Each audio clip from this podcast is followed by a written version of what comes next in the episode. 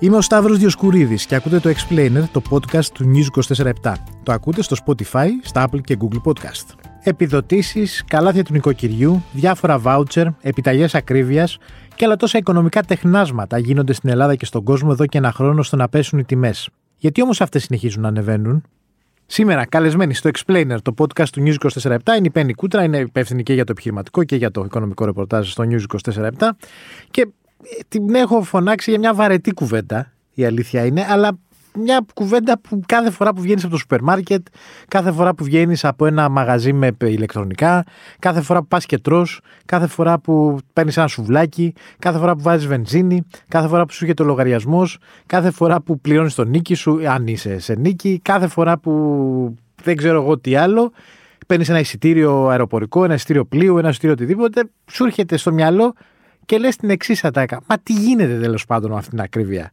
Δηλαδή, πού θα φτάσει αυτό το πράγμα; Πένι, ευχαριστώ καλά που είσαι εδώ. Παρακαλώ. Ε, Α βάλουμε ένα γενικό τίτλο.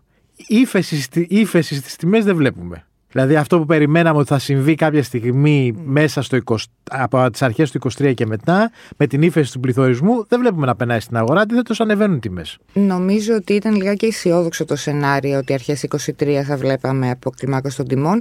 Καταρχάς γιατί τότε παρατηρήθηκε αποκλιμάκωση στους βασικούς παράγοντες που αυξάνουν τις τιμές, δηλαδή ενέργεια, μεταφορικά κτλ ούτε ο πληθωρισμός έχει ε, κατέβει σε σημείο που να είναι διαχειρίσιμος. Παραμένει πρόβλημα και ο δομικός. Ωραία. Ε, μια ερώτηση τώρα. Ο πληθωρισμός σε ποιο κομμάτι, πότε αρχίζουμε και λέμε ότι είναι διαχειρίσιμος, το 3%? Δεν έχει να κάνει τόσο με το ποσοστό. Έχει σχέση και με την ανάπτυξη πάντα. Προφανώς έχει να κάνει και με την ανάπτυξη. Είναι διατηρήσιμο σε βασικά αγαθά ε, για πολύ μεγάλο διάστημα στην Ελλάδα τουλάχιστον και στην Ευρωζώνη, αλλά στην Ελλάδα παρατηρείται να έχει εγκατασταθεί για πάρα πολλούς ε, μήνες, για πάρα πολλές εποπτικές περιόδους, τρίμηνα, σε δομικά στοιχεία. Γιατί μπορεί να υπάρξει αύξηση τιμαριθμική, γιατί κάποια προϊόντα ή κάποιες κατηγορίες να αυξηθούν πάρα πολύ, αλλά αυτό δεν επηρεάζει το δομικό κομμάτι. Δηλαδή είναι λιγότερο σταθερή αυτή η αύξηση και άρα πιο εύκολο διαχειρίσιμη να επιστρέψει κάτω. Κοίταξε να δεις, κυκλοφορεί μια θεωρία η οποία δεν είναι ανύπαρκτη, δεν βγήκε από το μυαλό κάποιου, απλώς δεν αρκεί για να εξηγήσει τα πράγματα. Ότι η ταλάντωση προς τα κάτω, η πίεση των τιμών στο να επιστρέψουν σε πιο νορμάλ επίπεδα, είναι πάρα πολύ δύσκολη και, και σχεδόν δεν έρχεται. Λέγεται ακαμψία των τιμών. Μάλιστα. Αυτό είναι μια γενική θεωρία. Ότι μάλλον δεν θα έρθει και ποτέ; Ναι, πολλοί το υποστηρίζουν. Ότι, ώστε, ώστε να το κερδίσει, για να το κερδίσεις αυτό, στην ουσία αυτή τη στιγμή περιμένεις να αυξηθούν οι μισθοί. Ακριβώς. Και να έρθει η ανάπτυξη, δηλαδή να αναπτυξηθεί το βιωτικό επίπεδο. Ακριβώς. Το ζήτημα βέβαια είναι, ε, γιατί αν δεν, ήταν καθόλου, δεν θα είναι καθόλου βαρετή, αλλά θα είναι σίγουρα κοινότοπη η συζήτηση, γιατί όλο αυτό συζητάμε, ότι για να αυξη... αν αυξηθούν οι μισθοί, σε, σε ποιο σημείο θα αυξηθούν; Γιατί για τις τιμές ένα κομμάτι είναι η προσφορά, σου λέει εγώ τόσο δίνω το λάπτοπ και το κινητό και αν μπορείς πάρτο. Ένα άλλο κομμάτι είναι η ζήτηση. Είναι η ζήτηση. Παρατηρείται λοιπόν, και θέλω να το βάλω στη συζήτηση, ότι η ζήτηση στην Ελλάδα το διάστημα αυτό που διανύμω τα τελευταία τρίμηνα δεν έχει υποχωρήσει παρά μόνο σε συγκεκριμένες κατηγορίες. Μάλιστα. Δηλαδή, όλες αυτές οι έρευνες που λένε έχουν κόψει στο σούπερ μάρκετ, το 40% έχει κόψει εκεί και το 50% εκεί, ίσως μιλάμε για τα χαμηλότερα οικονομικά εισοδήματα; Όχι, και ο μέσος περικόπτη από προϊόντα που θεωρεί ότι είναι commodity. Δηλαδή, ενδεχομένως να μην ε, σταματάει η ζήτηση για ηλεκτρονικά, για αυτοκίνητα, για σπίτια, για κοσμήματα από αυτούς που έχουν, αλλά στο επίπεδο του ραφιού ναι. θα κάνει περικοπή. Φυσικά κάποιοι το κάνουν εξ ανάγκης. Κάποιοι το κάνουν επειδή θεωρούν ότι το επίπεδο τιμής αυτό δεν αντέχεται.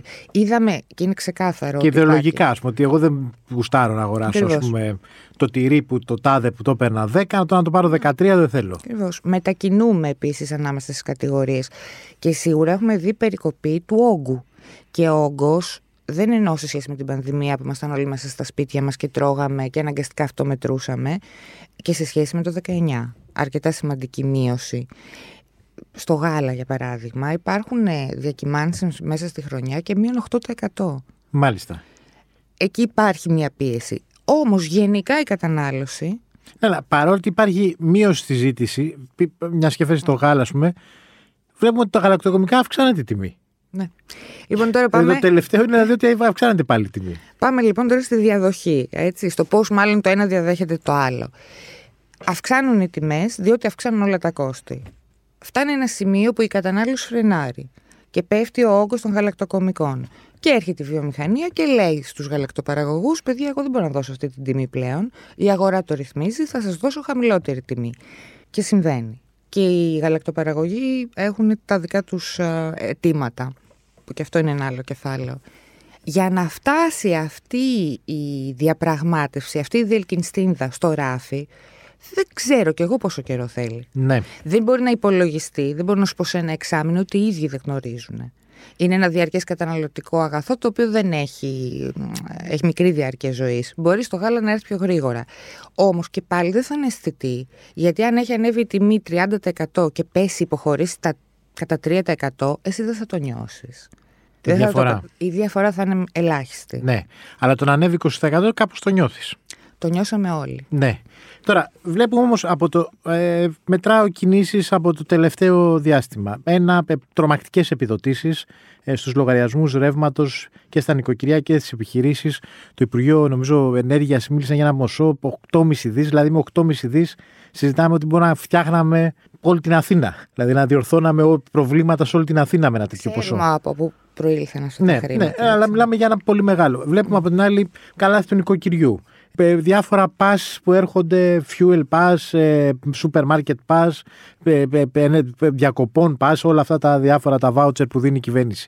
Όλα, α, όλες αυτές οι κινήσεις θα περίμενε κανείς ότι δεν θα υπή- οδ- οδηγούσαν την αγορά προς μια αποκλιμάκωση των τιμών. Ειδικά όσον αφορά τα πολλά λεφτά που έχουν δοθεί στην ενέργεια.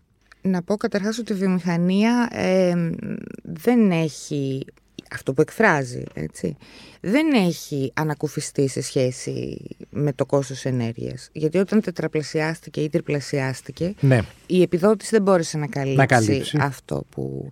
Και γι' αυτό μάλιστα σε πάρα πολλές περιπτώσεις οι βιομηχανίες, οι μεταπράτες συζητούν με τους πελάτες τους να μοιραστούν το κόστος. Μια δύσκολη διαπραγμάτευση, ενώ αυτοί που κάνουν χονδρική ή έχουν σταθερούς πελάτες. Ε, δεν μπορούν να το απορροφήσουν όλο. Είναι πραγματικά μεγάλο και επίσης δεν ήταν το μοναδικό προβληματικό κομμάτι. Ήταν και τα μεταφορικά, ήταν και ότι εισάγουμε πρώτες ύλες, ήταν και τα συμβόλαια που είχαν οι επιχειρήσεις. Όταν είσαι ένα σταθερό συμβόλαιο, δεν μπορείς να το σπάσεις. Στα ελεύθερα σου προϊόντα όμως θα μετακυλήσεις την αύξηση. Μάλιστα. Λοιπόν, τώρα, τι συμβαίνει, τι προβλέπουν μάλλον; Ναι, υπάρχει μια σταθεροποίηση και όχι αποκλιμάκωση. Οι περισσότεροι λένε ότι και μέσα στο 23 θα προχωρήσουν σε κάποιες ανατιμήσεις, λελογισμένες, το μισό της περσινής χρονιάς, το 1 τέταρτο της περσινής χρονιάς, αλλά υπάρχει ένα ακόμα κύμα ανατίμησης και αυτό θα συνεχίσει να φαίνεται στο ράφι. Αν υπάρξουν διορθώσεις, θα υπάρξουν μόνο από τον ανταγωνισμό. Δηλαδή, ποιος θα πει μειώνω πρόσκαιρα λίγο την τιμή Μάλιστα. για να μην χάσω τον πελάτη κτλ. Πάντως, εδώ βλέπουμε αντί- ότι αντί να λειτουργεί ο ανταγωνισμός, δηλαδή να πάμε να. Οι δύο, δύο πολυεθνικές που πουλάνε το ίδιο πράγμα και να πίνουν ότι θα πάμε να πλακωθούμε μεταξύ μας ώστε να φέρουμε τον πελάτη σε εμά, βλέπουμε ότι δημιουργούν κάπως σαν να φτιάχνουν ένα μικ- μικρό καρτέλ. Δε- α- Και αντί να μειώνουν, αντί να λειτουργούν υπέρ του ε, πελάτη, υπέρ του καταναλωτή, στην ουσία αυτό που κοιτάνε είναι να υπηρετήσουν αυτό το, α- ας το πάμε τώρα, αυτό το αρχαίγωνο, ας πούμε, κάλεσμα του καπιταλισμού, ότι αν τη μια χρονιά βγάλω τρία, την άλλη χρονιά πρέπει να βγάλω πέντε, την άλλη χρονιά πρέπει να βγάλω εφτά. Δηλαδή τη συνεχούς αύξησης του, του κέρδους. Εδώ δεν. Πώς μπορείς να μπει. Και βλέπουμε εδώ να μην, μπε- δεν βλέπουμε να υπάρχει κάποια. Α το πούμε κοινωνική ευθύνη, ε, ε, ε, ευθύνη των ημερών, ευθύνη της εποχής, δεν ξέρω πώς να την ονομάσω. Εδώ αφήνουμε το, τις αφήνουμε ανεξέλεγκτες ή πρέπει κάπως να παρεμβαίνουμε σε αυτήν την ιστορία; Να πω το εξής: Αυτό που περιγράφεις μπορεί να είναι ένα αίσθημα, αλλά δεν προκύπτει από κανένα στοιχείο. Μάλιστα. Να το πω διαφορετικά. Υπάρχει και καταλαβαίνω την τοποθέτηση. Βλέπουμε, ας πούμε, μια τρομερή αντίσταση των επώνυμων να μπουν στο καλάθι του νοικοκυριού. Δηλαδή, τι, σε έναν διαρκή έλεγχο. Ενώ το είχαν ζητήσει. Αντιστέκονται. Πάνε σε μεμονωμένες εκτόσεις με μια δικιά τους πολιτική στο ράφι. Υπάρχει το εξής: μια τρομερή πίεση στα μεικτά περιθώρια κέρδους τους, το οποίο δεν ξέρουμε απολύτως από πού προέρχεται. Από τις εκτόσεις που δίνουν, από το γεγονός ότι έχουν επιβαρυνθεί με πάρα πολλά κόστη που δεν μπορούν να απορροφήσουν. Πάντως η πίεση στα μεικτά περιθώρια κέρδους είναι σαφής. Και δεν συμβαίνει μόνο στην Ελλάδα, συμβαίνει και έξω. Δηλαδή βλέπεις τα κέρδη τους να μειώνονται φοβερά. Αυτή είναι η Πάντως εικόνα. παραμένουν κέρδη. Δηλαδή, αυτό είναι το Προφανώς. θέμα. Ότι Προφανώς. μειώνονται, αλλά είναι κέρδη. Δεν είναι ότι ε, μπαίνουν μέσα. Προφανώς. Είναι ο σκοπός τους. Ναι. Δεν θα το αμφισβητήσουμε αυτό. Απλώς θέλω να πω ότι για να μιλήσουμε, για να το πω αλλιώς, ε, για να φτάσουμε στο πεδίο της ισχροκέρδειας ή στο κομμάτι του ποιος δικαιούται να έχει κέρδη ή όχι, είναι μία συζήτηση που δεν καταλήγει πουθενά. Μάλιστα. Αυτό που πρέπει ίσως να, να τονίσω είναι ότι όσο Ότι ο καθένας είναι... δηλαδή έχει επιχειρήματα και εκείνη την ώρα δεν μπορείς εσύ να χτυπήσει. Χτυπάς συνέχεια σε τείχο. Ακριβώς. Δηλαδή πάω εγώ απέναντι στην εταιρεία και του λέω Μα μου σου του και μου λένε Κοίταξε να δεις, τόσο κάνει ενέργεια, τόσο κάνει μεταφορά, τόσο το πουλάω. Τι θες να κάνω; Ακριβώς. Και γιατί να Τόσους μην... υπαλλήλους έχω. Και αν μείνω ζημιογόνος, αν περάσω σε ζημιογόνα φάση, δεν θα μπορέσω εγώ να ξαναγυρίσω πίσω. Άρα ο δικός μου οργανισμός δεν θα παράγει προϊόν και μισθούς. Ναι. Ε, οπότε φτάνουμε σε ένα σημείο που, που τα επιχείρηματα τελειώνουν. Αυτό που πάντοτε είναι υπέρ των, α, του καταναλωτή είναι σίγουρα ο ανταγωνισμός.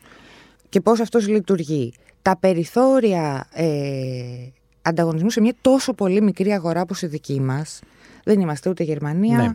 ούτε, Ισπανία, ούτε, ούτε Αγγλία. Βρετανία που είναι μια πάρα πολύ ανταγωνιστική αγορά με πάρα πολύ σοβαρούς παίκτες. Σε μια μικρή οικονομία αυτό δεν είναι πάρα πολύ εύκολο να συμβεί. Και είναι δυστυχώς το κακό που συμβαίνει. Από την άλλη πλευρά είναι και μια οικονομία η οποία φροντίζει και αυτή εκπαιδεύεται στο πού θα ξοδέψει. Πάντως, δεν ξέρω τώρα, και αυτό είναι ε, ε, στο κομμάτι, ας πούμε, το φαντασιακό που σου περιγράφω τώρα. Δεν μπορώ να στο αποδείξω ότι υπάρχει, αλλά αισθάνεσαι πολλές φορές και όταν πας, ας πούμε, ή σε ένα σούπερ μάρκετ ή οπουδήποτε, ή σε μια ταβέρνα ο- ο- και πας να πληρώσεις το λογαριασμό, ότι την ώρα που πληρώνεις και βλέπεις ότι τι έχει γίνει, γιατί είναι τόσο πολύ, ότι είσαι ανήμπορος απέναντι σε αυτή την αύξηση. Δηλαδή ότι δεν υπάρχει ένας μηχανισμός, όχι ανήμπορος ενώ κάνουμε μια έκπτωση, ότι, δεν, ότι νιώθεις ότι δεν υπάρχει κανείς μηχανισμός όπου θα πας να πεις ρε παιδιά, συγγνώμη, γιατί πλήρωσα 45 ευρώ στην ταβέρνα ή γιατί πλήρωσα 57 ευρώ στο σούπερ μάρκετ για να πάρω τρία προϊόντα και να πεις ότι θα έρθει να το τσεκάρει. Αυτό ισχύει, είναι στο μυαλό μου ή υπάρχει μεγάλο πρόβλημα όσον αφορά και τους ελεκτικούς μηχανισμούς; Υπάρχουν περιπτώσεις τις οποίες ε, γίνονται, γιατί υπάρχουν και κάποιοι νόμοι οι οποίοι τσεκάρονται κατά κάποιο τρόπο, υπάρχει μια υποπτία. Αυτό το περιβόητο περιθώριο κέρδους, το είχαμε ξανασυζητήσει, δηλαδή ότι δεν πρέπει Να να, το προχωρήσουμε. ξαναθυμίσουμε. Ναι, ότι υπάρχει μια ε, θεσμική παρέμβαση που έγινε μέσα στην πανδημία, όπου δεν επιτρέπει για, με- για πλήθος καταναλωτικών προϊόντων την α, αύξηση του μεικτού περιθωρίου κέρδους πάνω από ένα επίπεδο. Μάλιστα. Άρα υπάρχει ένας κόφτης, να το πούμε έτσι πιο απλά. Αυτός ο κόφτης κάποιες φορές, για διάφορους λόγους που μπορεί να είναι και τεχνικοί, ξεπερνιέται. Εκεί επεμβαίνουν ε, οι, ε, οι υπηρεσίες του Υπουργείου Ανάπτυξης και πολύ συχνά πυκνά και όλες εμφανίζουν και πρόστιμα κτλ. κτλ. Είναι όλα μαχητά, είναι διοικητικά, θα πάνε με τα κοιτάπια τους σημαίνει και ιδέα να τα συζητήσουν.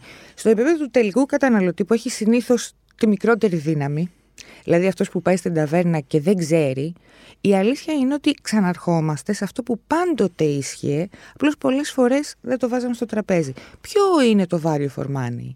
Δηλαδή, τι είναι αυτό που πλήρωσα και αξίζει όντως; Αυτό είναι ένα κομμάτι στο οποίο δεν μπορεί να, δεν μπορεί να απαντηθεί εύκολα. Ο καθένας έχει ένα διαφορετικό επίπεδο απαιτήσεων, προτιμήσεων κτλ. Χρειάζεται και μια πιο ενεργή διαχείριση εκ μέρους μας. Εκ μέρους των πολιτών Εκ- ναι. που ξοδεύουν. Ότι να φέρουν και τον, ε, ας πούμε, τον άνθρωπο που, σ- που κάνουν τη συναλλαγή εκείνη την ώρα να, να τον φέρουν να του λένε ότι πρέπει να μου εξηγήσει τι έγινε. Όχι αναγκαστικά να μου πεις ότι δεν θα πληρώσω, ότι πρέπει να μου πεις ακου- τι έγινε. Ακούγεται γραφικό, θυμάμαι όμως... Πάντω στο εξωτερικό, εγώ έχω δει πολλές φορές ότι κατά κόρον ο, ο πελάτης μιλάει. Εγώ δεν θα μιλούσα ποτέ. Δηλαδή, σε ταβέρνα μπορώ να παραγγείλω κοτόπουλο για να μου φέρουν ε, φασολάδα και να τους πω ότι είναι κοτόπουλο να το βαφτίσω. Να πω ότι τα, κάτι τα ξέρουν, κάτι, κάτι λάθος έχω κάνει. Γιατί να το πληρώσω ως κοτόπουλο. Αλλά έχω, αυτό που μου κάνει εντύπωση είναι ότι στη, όταν ο πελάτης μιλάει, είναι πολύ πιο δύσκολο εσύ να προσπαθείς με τον ένα ή με τον άλλο τρόπο να τη φέρεις. Ε, Ακριβώς αυτό ήθελα να πω, ότι υπάρχει κάτι πολιτισμικό.